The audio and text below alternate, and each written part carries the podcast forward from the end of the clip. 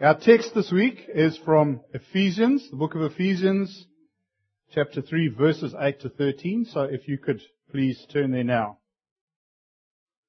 And although it is a while since we've been here, I hope that you recall that this section sits in the book rather like a, um, a thing in brackets, an additional thought that Paul had as he was going along.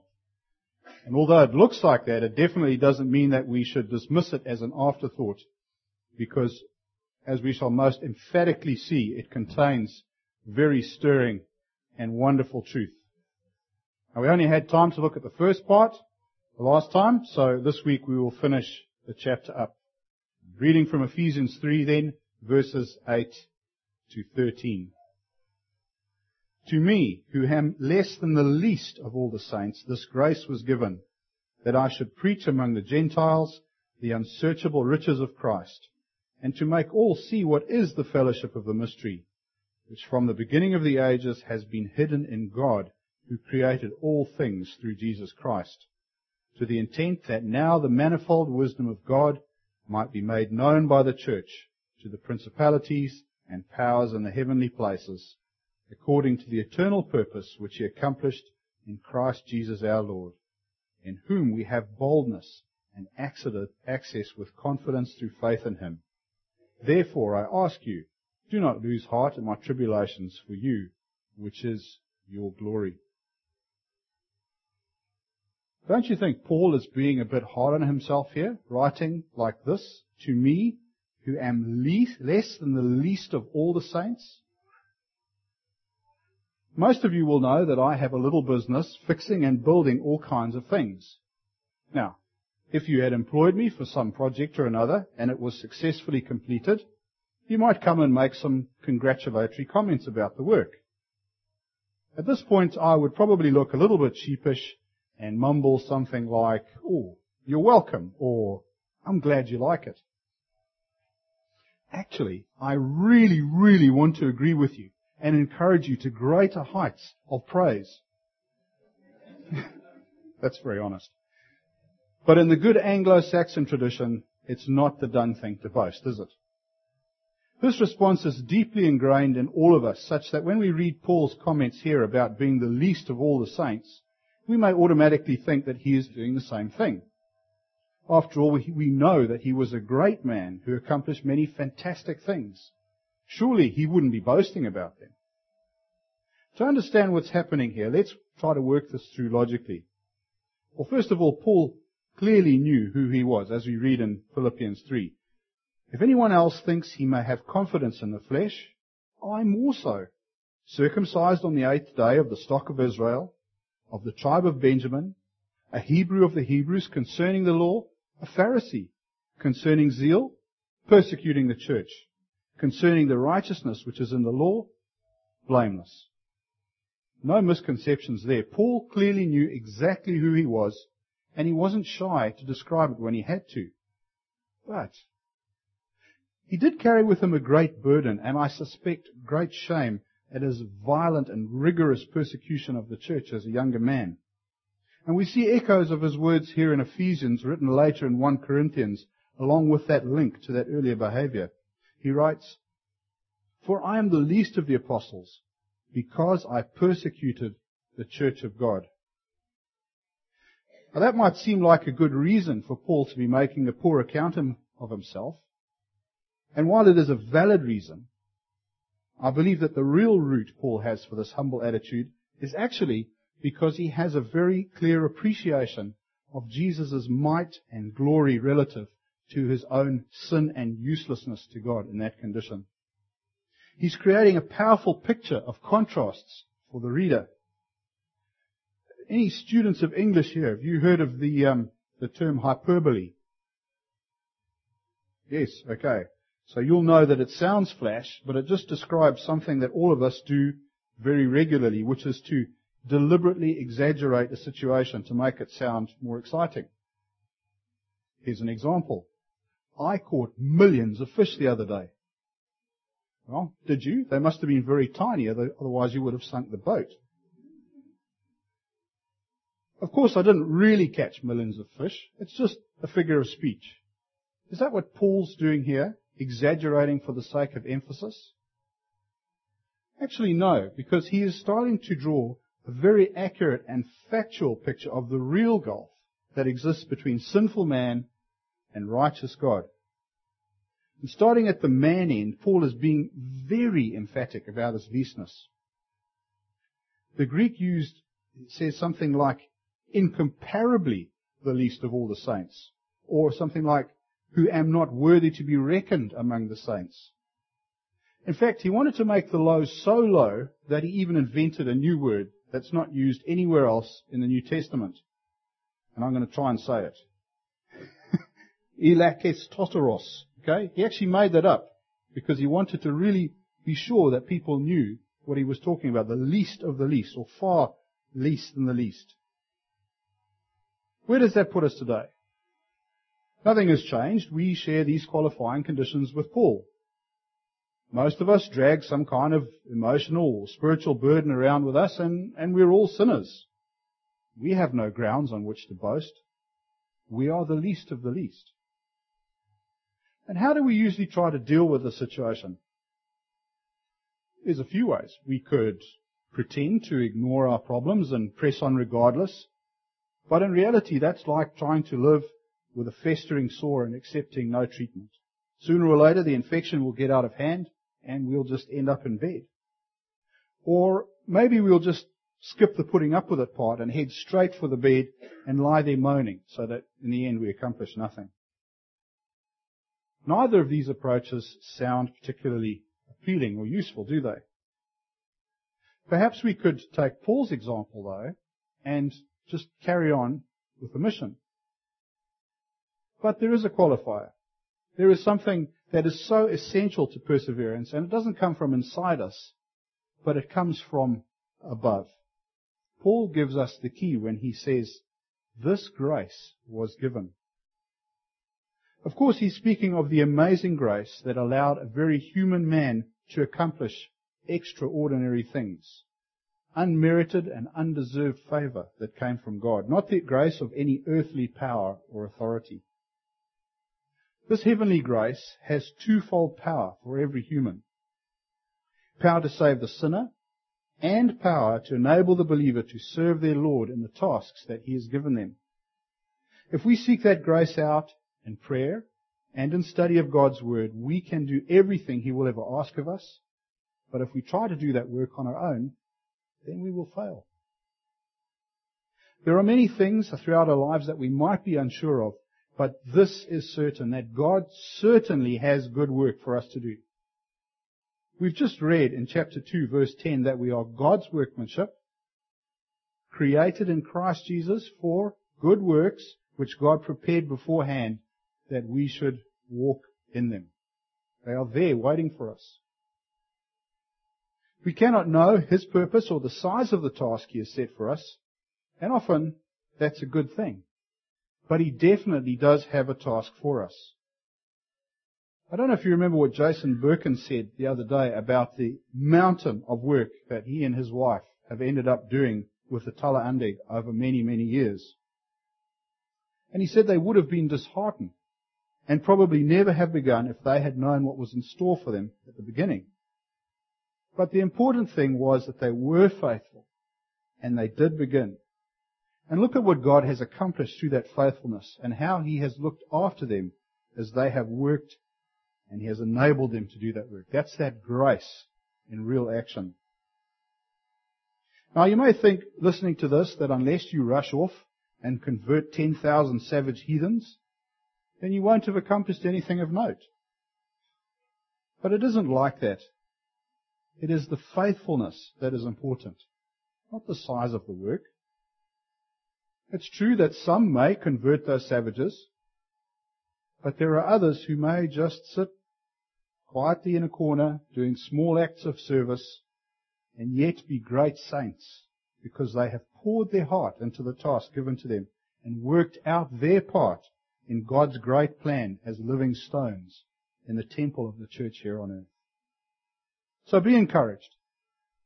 Serve God in whatever way you can and rely on His strength and He will hold you up and keep you safe until it is time to spend eternity with him. We can see from our text that Paul was given a very great task. That I should preach among the Gentiles the unsearchable riches of Christ. He was given a great cause, but he was also given a very great gift to share. The unsearchable riches of Christ. The word here is used for preach is also used elsewhere to describe sharing a glad or joyful message. And by the way, that's the root word for the word we have today, evangelism. Evangelism is a glad or joyful message. If I came to tell you that there is true hope in life, that you aren't the result of a fortunate accident between dissolved minerals and a bolt of lightning in a murky pool of water zillions of years ago, but that you were made for a purpose by a loving God who takes an active interest in every second of your life, who promises you an eternity after death free from every single thing that troubles you in this world, if you will just follow him for the few years of your life here on earth. Would that qualify as a glad or joyful message? Yes! Very yes! Paul certainly thinks so. And I believe he was excited and joyful to have the opportunity to share it. We too have that challenge and that possibility and great gift to share because the message Paul preached has not changed from that time until now. We'll talk about that message again in a bit, but for now I want to follow the text. Let's talk about that word unsearchable. In fact, the Greek word here almost should be, it should be unpronounceable, not unsearchable. It's anexichniastos. Okay? And it literally means not tracked out. There are no roads to that place or in that place, so you cannot go there or travel around it. It demonstrates that there is a sufficiency in Christ which cannot be traced out or explored. It is, it is wholly incomprehensible. The fullness of the riches in Him cannot be appreciated by humans because they are so deep and so wide and so high and composed of things that are just beyond our understanding. Do you remember that earlier I mentioned that Paul was drawing a picture of the gulf between sinful man and holy God? He started with that very low point, the lowest of low, sinful man, the least of the least. Here is the high point, the very peak, the unsearchable riches of Christ. And by God's grace, we have a share in that. That's the amazing thing. God has reached out in love across that gap that we could never cross and we do not deserve to cross. And He has drawn us to Him and shared His riches with us. Thank you. What can we do but worship and serve our Lord? How do we live with that truth? Day to day we may say that we trust in Christ but how do we measure his ability to provide? Probably by our own limited experience. And this is a very poor ruler to use on something that's unsearchable because it's just way too short. One of my favorite movie lines of all time comes from Julia Roberts in the film Pretty Woman. She goes into a very upmarket clothing store that, and she's armed with her wealthy boyfriend's plastic card but she's just wearing the wrong kind of clothes. The uh, assistant has a look down her nose at this person and suggests that she should shop elsewhere. Of course, she's hurt. She goes away and she does shop somewhere else. Very, very successfully, I can say. And a while later, she comes back to that shop laden with very expensive packages. Big mistake. Huge, she says we will be making a similar mistake if we forget that Jesus' ability to help comes from a store of unsearchable riches. No matter what the need may be, Christ can reach into his store and provide. No matter where he sends us or what he asks us to do, he can always give us the tools and the ability and then some.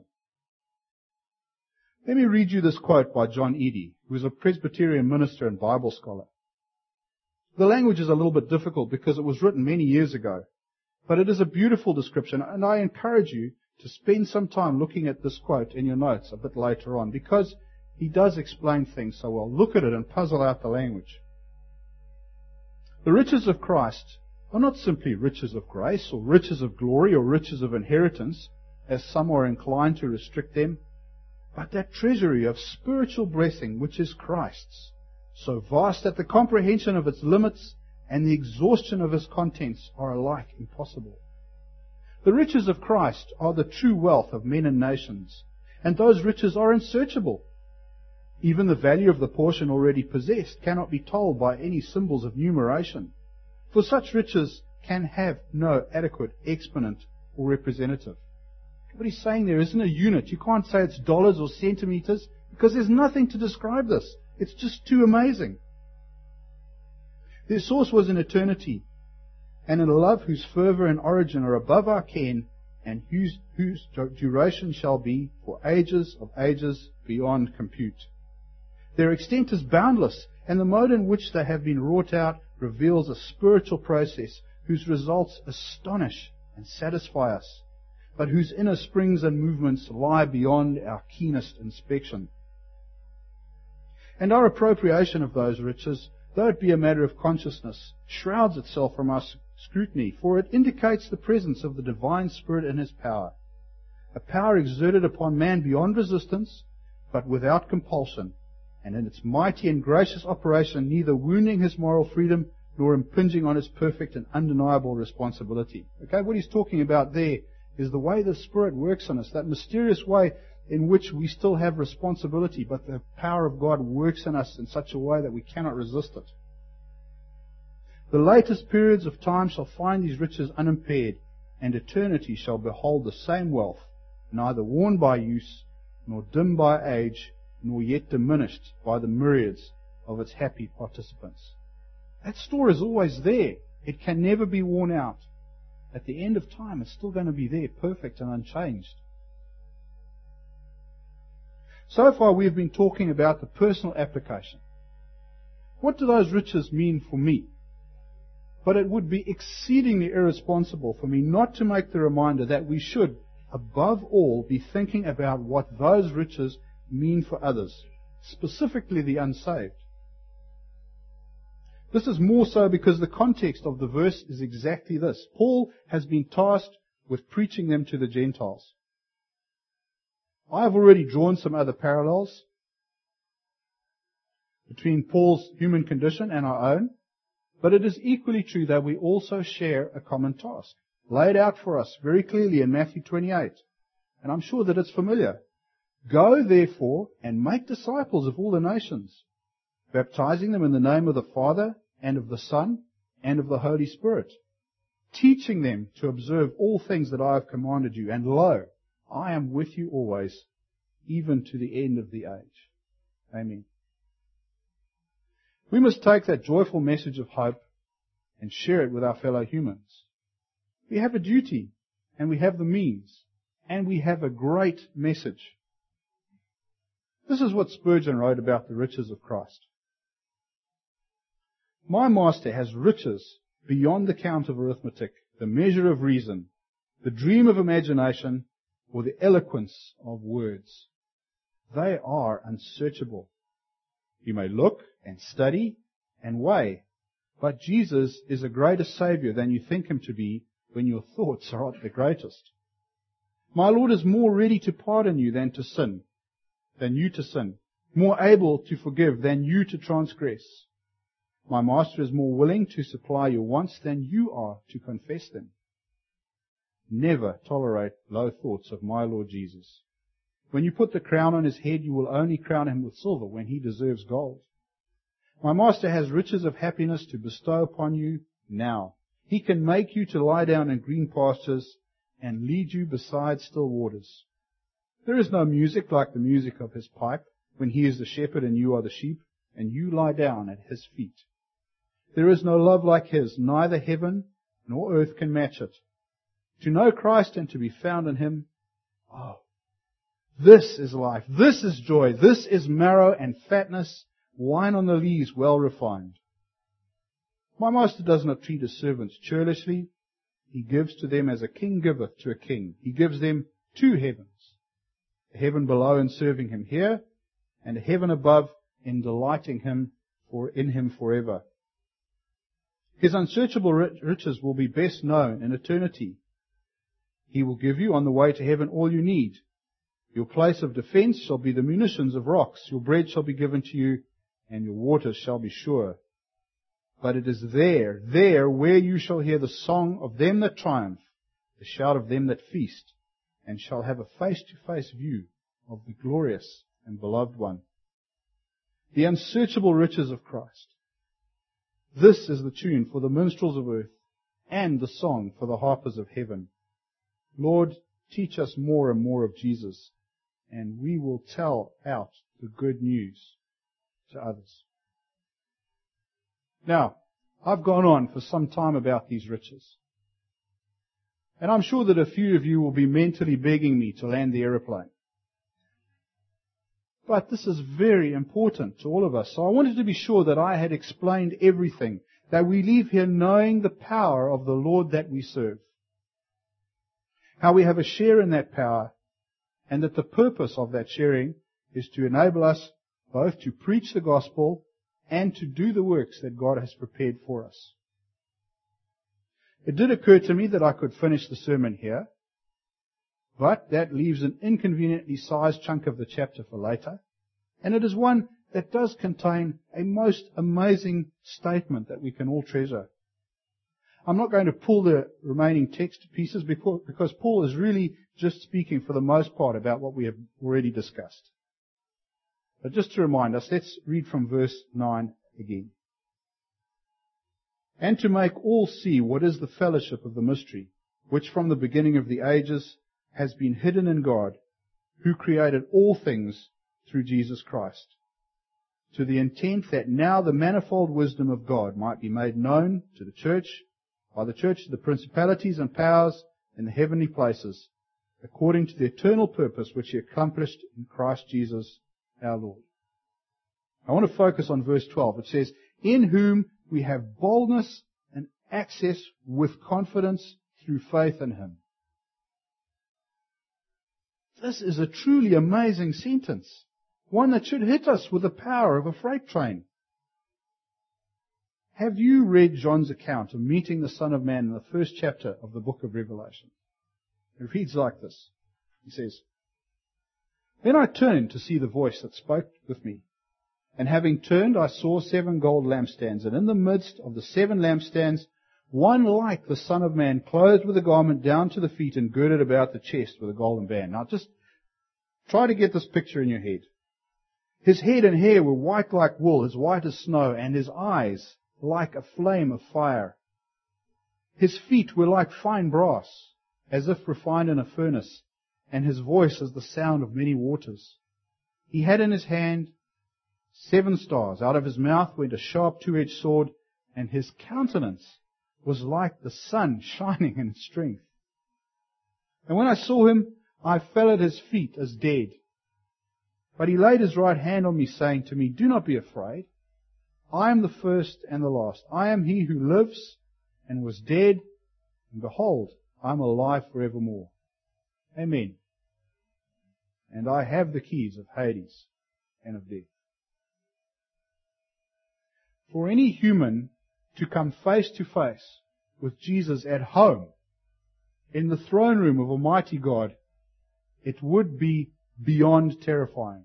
It would be beyond any horror or fear the human mind could conceive of or contemplate. Just consider that comparison. Okay? You've got man who's a puny created being, bound by the laws of physics, and tethered to one small ball of mud rendered detestable by the, the, the stain of sin, coming face to face with perfect, powerful God, creator and sustainer of not just that one ball of mud, but a whole universe of glorious blazing suns, unrelenting in his holiness and purity. What could we do but writhe in hopelessness, attempting to hide ourselves and escape his wrath? And yet, but God. But God so loved the world that he sent. And as a consequence, we can face this encounter not as fearful worms, but with boldness. And let me stress this cannot be arrogance because the privilege is not of our own doing, but we can go there with boldness. Although Christ did his work on the cross 2,000 years ago, it has a very real and continuing effect in the present for every believer. Paul is telling us that now Jew and Gentile have been gifted the same freedom of speech before God and access and introduction to Him through Jesus. That means you and I, if we're believers, we can stand before the King. Do you understand what I mean by standing? We can stand before the King, not fall on our faces. What a gift. And what a God. I pray that through our text today, we will all see the immensity of the hope stored for us in heaven. So that no matter what the odds here are on earth, in our daily lives, we will strive to serve and honor the King. Let us pray. Holy Lord, thank you for this reminder of who we serve. Thank you for this reminder of what sustains and supports us. Lord, we become so overwhelmed with our own selves, with our own situation, with all the things that are going on around us day to day that we often forget about these things. Thank you for reminding us. Lord, I pray that each one of us would clearly see our mission, whatever that might be for you, large or small. And Lord, that we would faithfully execute it, leaning and relying on you the whole time. And looking forward to that time when we can stand before you in the throne room. Oh Lord, thank you so much that you have made that possible for us. Thank you for the great hope that it gives us. Thank you for your word. In Jesus' name, amen.